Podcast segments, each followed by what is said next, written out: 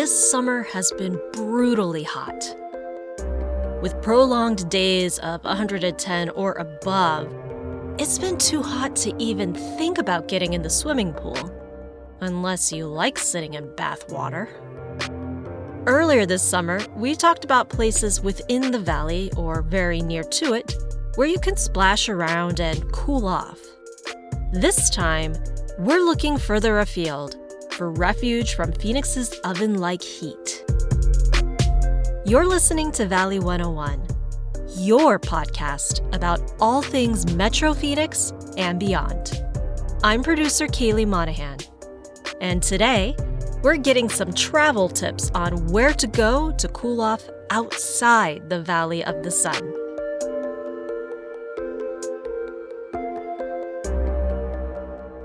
To escape the triple digit temperatures, many Phoenicians look to northern Arizona for respite.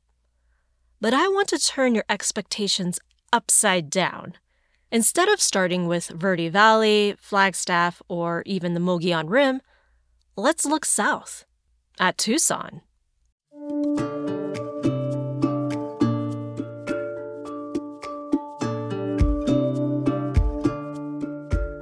Believe it or not, on average, Tucson is about 10 degrees cooler than Phoenix, which can feel great after enduring the valley's blistering heat.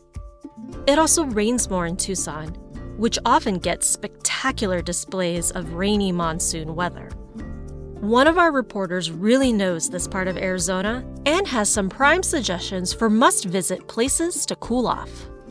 Hi, my name is Rafael Carranza. I cover immigration issues for the Arizona Republic, and I'm also an avid outdoorsman. I love to hike, love to camp, and spending as much time as I can out in the desert. Rafael has spent many years in the Tucson area and discovered both popular spots for hiking and less frequented places. Sabino Canyon is probably one of the more popular areas in Tucson. It is located on the foothills of the Catalina Mountains, there's so many different options to explore if you want to hike, if you want to look for water, if you just, you know, want to relax, take in the sunset or sunrise. There's a lot of different options, but obviously I think the main draw for many people, particularly during this time of the year, is the water.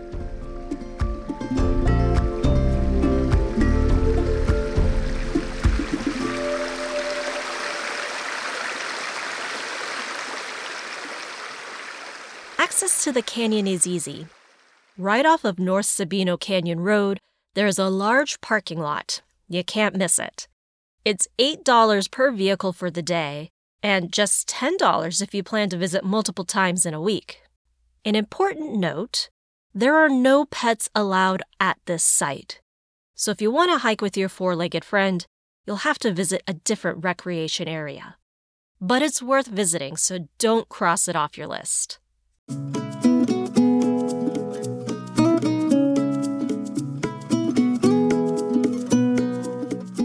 So there's a couple of options in Sabino Canyon depending on kind of how far you want to hike into the canyon, how much effort you want to put into it, and kind of what you want to do. There's two areas in particular within the Sabino Canyon recreation area that are somewhat the more popular options. Um, the first one is the Sabino Dam. When you have a lot of flowing water, it creates this lake within the closer areas to the parking lot. You can either hike to that location for the Sabino Dam, or there's also a seasonal trolley that is open that you can take and takes you pretty much right up to the area where the dam is located. And it maybe requires about 20 minutes walking or so to find it. The tram tours start at $8 for adults with discounts for children and seniors. It can get crowded on weekends and holidays. So if you can make it there midweek, you'll have a less congested experience. It's very popular, but it is a really beautiful area because Tucson does get a lot more rain and we're talking about the mountains. It's very green, it's very lush, it's very unlike any desert that you would find in the Phoenix metro area the creek in particular, you have these really tall trees covered in vegetation, and the wash has a lot of sandy areas next to the pools of water. So a lot of people just kind of hang out for the day. They'll splash around in the water, lay out, and you know it's a, it's a really nice time for sure if you're trying to do more of like a relaxed kind of day. Who wouldn't like splashing around in some mountain cool water on a triple digit day?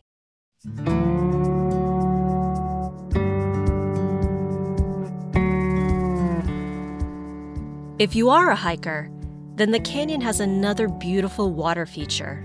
The other option in Sabino Canyon is hiking to Seven Falls, which is my personal favorite.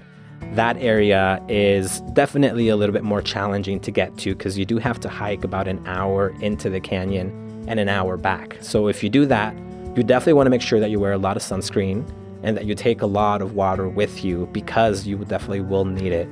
But I think all the effort is definitely worth it once you start seeing or reaching the areas with the waterfalls. Because as the name implies, Seven Falls, there are seven waterfalls that are overlapping over the other. And when you have the monsoon rains, you can hear it before you can see it, which is really special, particularly in the canyon, which just kind of amplifies the sound.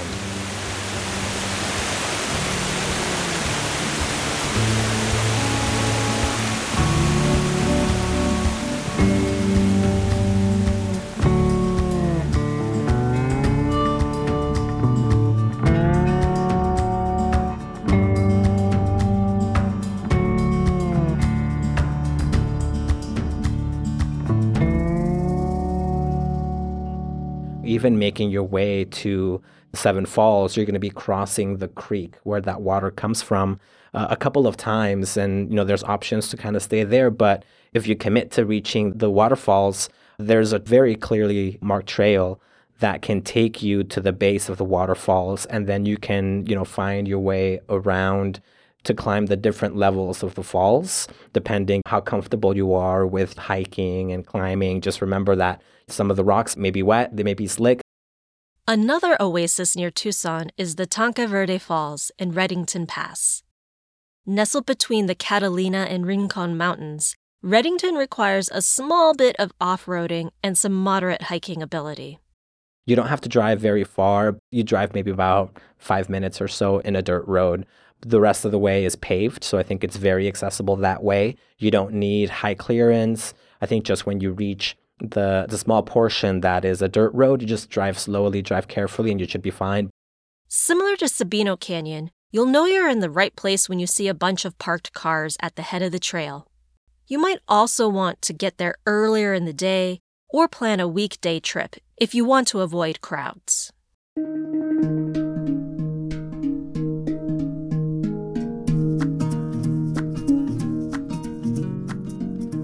The trail to the Tanque Verde Falls is also very clearly marked. For that one, you have to hike down into a wash. And so you're going down a canyon, not very far, but you start walking down, and this is a place where you also see a lot of families, at least in the initial part, uh, because the water is flowing from the monsoon. You also have a lot of pools that are created and a lot of sandy areas that you can kind of lay out, hang out for the day.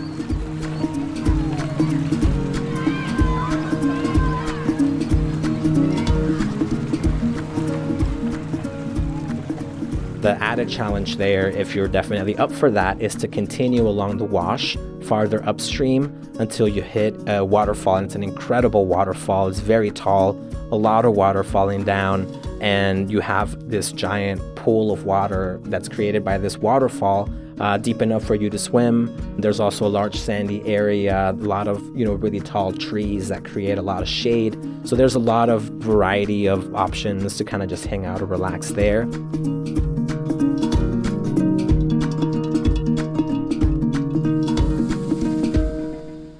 The only thing about reaching that waterfall, I would say, is that the trail that you have to take go, takes you through the wash. So you have to navigate a lot of the boulders that are along the wash. There's also ways for you to kind of avoid that by going through the sides, but it requires a lot of going up and down, up and down through the sides of the canyon. It's very kind of hands-on experience and again, good grip is you know very much like needed for you to get there. A lot of water again, a lot of sunscreen because it definitely is a bit of a workout. But the waterfall at the end is such a great reward.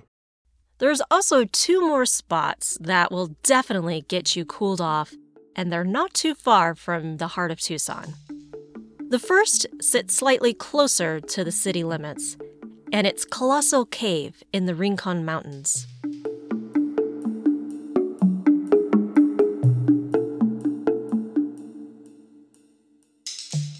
These caves are about 80 million years young. And yes, that is young when speaking in geological terms. Much more recently, though, the cave acted as a temporary shelter to the Hohokam culture in the early 900s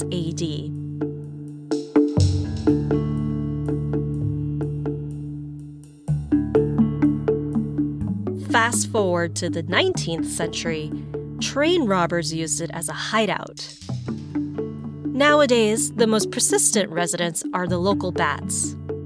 Colossal Cave is one of the largest dry caves in North America. And on the classic cave tour, you'll descend about six stories down into the earth. You won't need any special gear for this tour.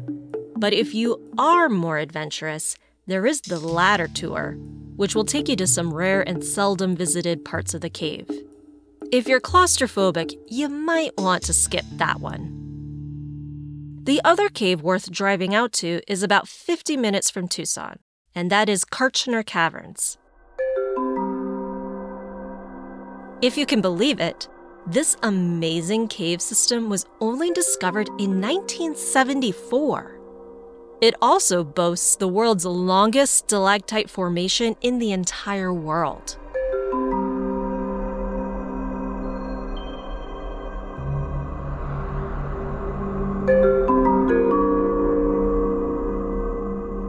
You'll definitely want to make a reservation before driving out to the cave.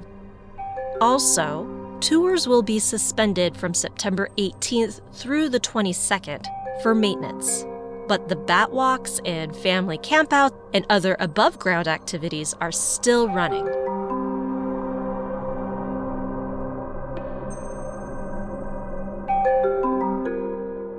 If you prefer more open spaces rather than enclosed, then this Arizona Republic digital producer has some suggestions. This is Wendy Killeen, camper extraordinaire.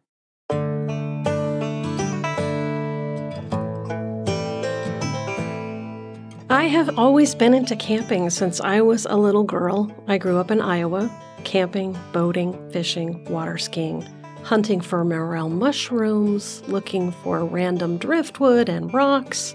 That is just kind of what you did in my family.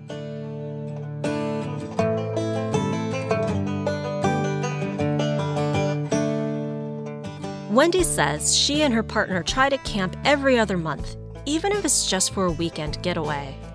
They often frequent KOAs, which is a company that franchises out campgrounds across the US and Canada. And they offer something of a deluxe experience, with some sites boasting pools, hot tubs, and even cabins to rent. Some may call it glamping.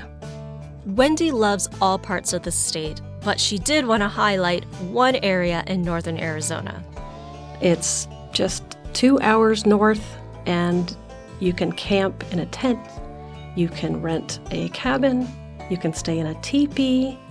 We have stayed so far mostly in a tent, and it's wonderful. They even have this is the glamping aspect. So they have a heated indoor pool, and it has even a little diner on site and a little gift shop area where you can hang out, a room where you can pick out games. You can eat there, or you can bring and roast and cook and have the campfire, and s'mores, and the whole nine.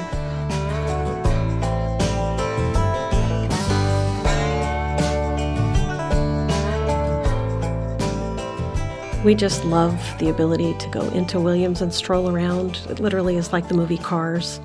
Literally. 45 minutes and you're at the Grand Canyon South Rim, 20 degrees cooler. In southeastern Arizona, there are some particularly beautiful and picturesque spots. The mountainous terrain where Bisbee is located is over 5,500 feet above sea level, which means it's definitely cooler. Wendy recommends staying in McNeal, which is near the old mining town, but also much cheaper than Bisbee. We decided to stay at a campground and literally checked in with an owl overseeing us putting up our tent. A deer and her fawn checking in as we were setting out our food, probably wondering if we had any left over for her and her kid, but we loved it. The people that ran the campground were literally waiting for us and knew us by name. Cows in the pasture across the dirt road, set back a ways, but still within a range of 30 to 45 minutes, and you're in Bisbee exploring for the day, but come home and you're tucked into camp for the night. There's a community campfire. So it's homey and there's a community center, but you're still camping, but you're among people. Well, here's a perfect example of why we loved the Double Adobe campground. We heard 80s music, and we're both in our 50s, so that immediately appealed to us. People up that late playing music we loved, so we meandered over there. They were hunters, and they had drawn to go hunting for elk. No idea what we were eating, but they offered us everything they were cooking, and we got to try elk. We got to try what they called the ribeye of the sky crane. I had never tried crane, but it truly did taste like ribeye, and he didn't say a word before I tasted it, and then he told me. I would never would have known. So you really meet an interesting mix of people, some who stay there permanently, some who rent RVs and are there half the year, and then leave when it gets warmer. But yeah, they were all guys from the valley who just wanted to get away like we did and just a whole different side of themselves going hunting together. It was great and it was delicious.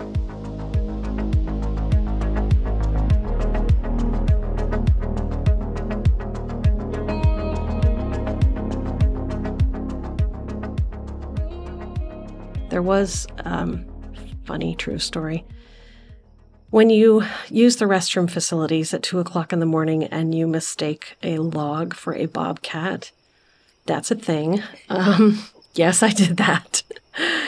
but there, uh, honestly, there was a bobcat, a friendly bobcat roaming around that they knew of and warned us about. So, of course, I thought that was what it was, but it was a log. So, yeah, it is out there in the sticks, um, but it is a campground that is accessible and friendly and, again, cooler in addition to beating the heat, there's the added bonus of getting back to nature.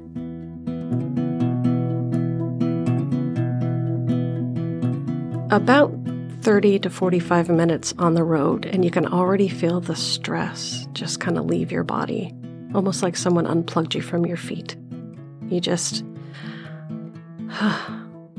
and you feel less stressed. The ability to talk to each other without being distracted, we put our phones down. We hardly look at them. Yes, there's Wi Fi at these places, don't get me wrong, but it is so nice to unplug. Maybe play a little cribbage. Maybe talk around the campfire. Hold hands and just walk along the dirt road. Admire the cows and notice the owl hooting in the tree, overlooking you as you're unpacking your tent having to be concerned about the deer maybe coming and getting random food that you leave out is a whole different way of thinking.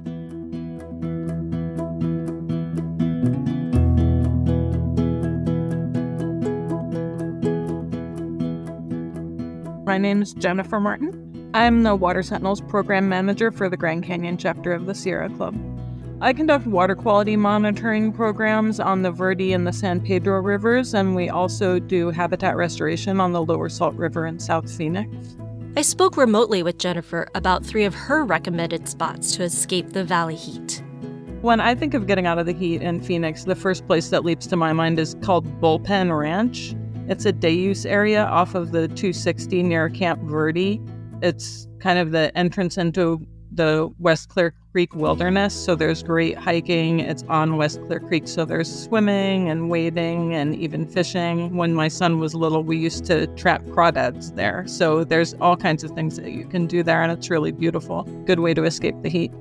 Bullpen Ranch isn't very far. You can be there in less than two hours, and it's just east of the Prescott Valley. Abutting the western edges of the Mogollon Rim, Clear Creek Wilderness is remote but not far removed from civilization. You can enjoy fishing, hiking, and hunting in that area. And if you are a camper, Jennifer recommends this spot There is a place called Clear Creek Campground that's quite close by, and that's right off the 260. So that's just maybe an hour and a half or so away, and you can actually camp there.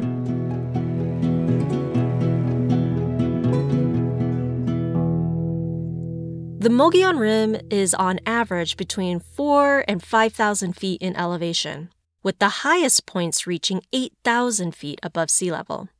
It's the perfect region to enjoy some refreshing mountain temperatures. Another area that Jennifer recommends is not an obvious go to spot, but is still a gem.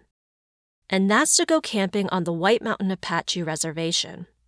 A lot of people don't even realize that you can camp on the reservation, but you just get a $9 permit.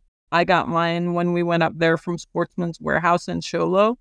Really easy process. And then you can go to campgrounds on the White Mountain Apache Reservation. We used Upper Log Campground, which is right on the North Fork of the White River. So, again, it's gorgeous. There's a lot of trees. That's in an evergreen forest.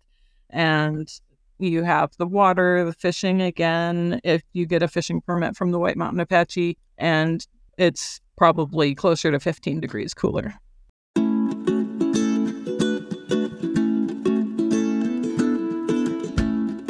Place number three isn't as little known, but I always think of going to Fossil Creek at this time of year because it's just so beautiful. And again, you're getting in the water, you're getting out of the sun, and it's just a gorgeous place to go.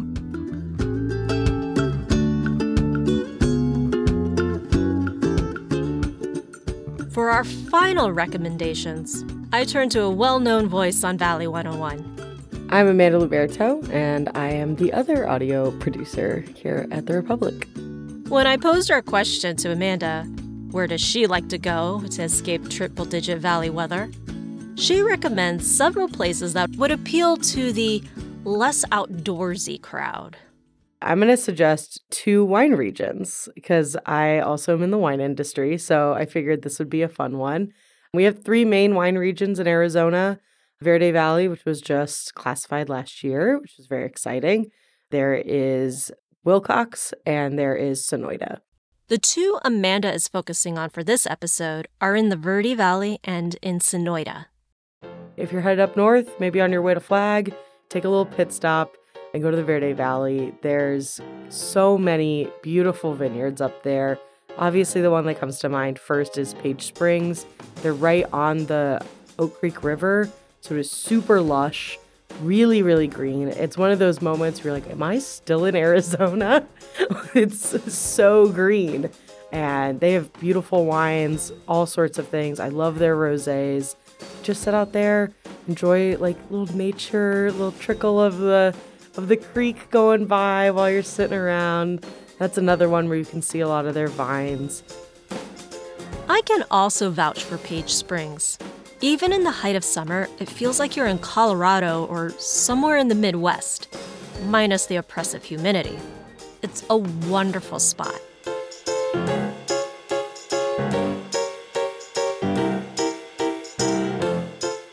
Pretty close to there is DA Ranch, which is a huge piece of property.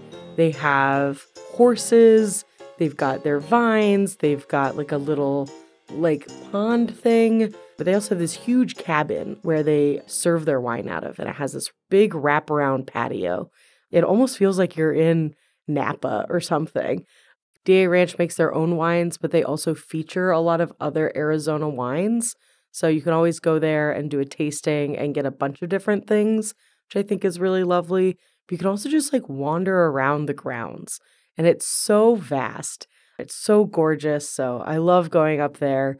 I would be remiss to tell you to go up north without talking about Chateau Tumbleweed. There's no favorites, but I love them. One of their workers was a coworker of mine for a while before she moved back up there. They're so friendly, extremely down to earth.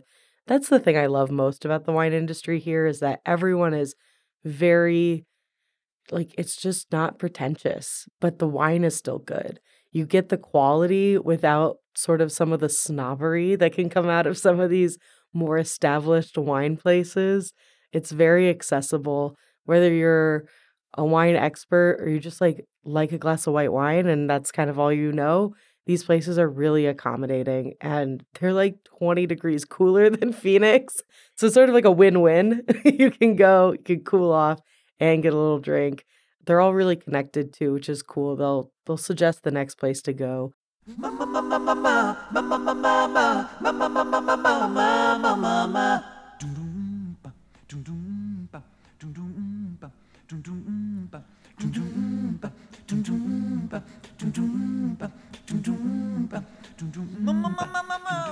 If you want to stop in sort of like the the spooky older sister to Sedona is Jerome.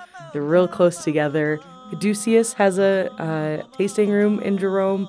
It's the vineyard of James Maynard Keenan, the lead singer of Tool. He's been in the wine industry in Arizona for a long time, and that's a great spot. People love stopping there. And Jerome's so cool. It gives you like a great excuse to go walk around, and it's such a fun little city. And, and city might be a big word for Jerome, but it's a it's a cute little stop along the way, and you can really make a whole like weekend out of either going up north or down south to the wine regions.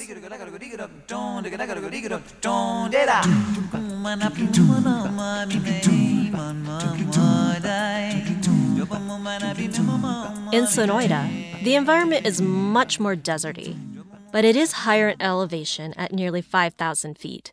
So it's still cooler than Phoenix, and perhaps not as crowded as the vineyards in Verde Valley. Sonoita is gorgeous. It's pretty desolate's not the right word, but there's not a lot out there besides the vineyards. So it definitely is one of those things you go down there just for the wine. There's a lot of great vineyards down there, really beautiful desert landscaping. The Rune Vineyard looks right out into this huge bluff, and you can see all these mountains and you see all just so much land. So just being able to have like a cool glass of wine and just look at these huge empty spaces is just so calming and so beautiful. Down there, I would suggest there's a lot of good vineyards. I don't mean to exclude anyone, but some of my favorites. I love the people at Dos Cabezas. Their wines are always great. They also have wine shop cats and dogs. So they have like little cats that wander around and they're very friendly and they have like an amazing pizza truck if you want to get some lunch. They're just super friendly and you can sit indoors, outdoors, whatever. And then I also love Deep Sky. Deep Sky is one of the few vineyards down south where the tasting room is on the vineyard. So you can actually sit like among all of the grapes. And they're about to start doing harvest, so you'll probably be able to see some grapes still.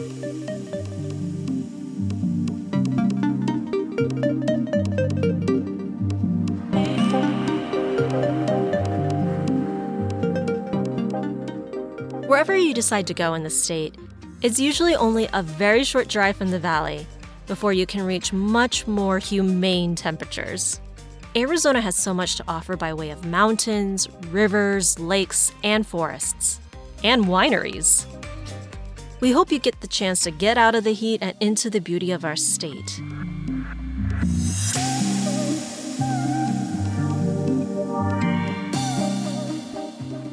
Next week, the ballots are cast, the votes are counted, and Campbell has the election by 30 votes. And Hunt is saying, well, those 30 votes need to be thrown out because clearly people did not understand how to use the ballot. And a lot of experts will say fraudulent voting, and I guess technically it is, but I think that in our modern context, fraudulent voting has kind of like a like there's a malicious intent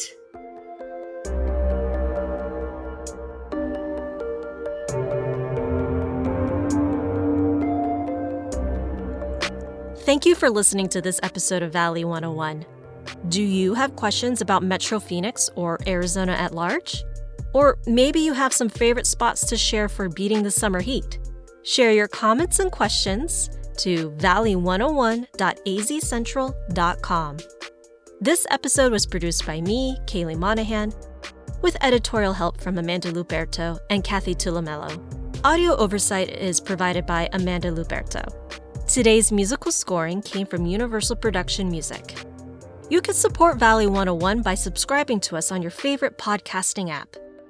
Leave us a review on Apple Podcasts or wherever you're listening to us. And if you liked this episode, share it with a friend. You can follow us on social media by searching AZC Podcasts. Valley 101 is an Arizona Republic and AZ Central production. I'm Kaylee Monahan. Thanks for listening, and we'll see you next week.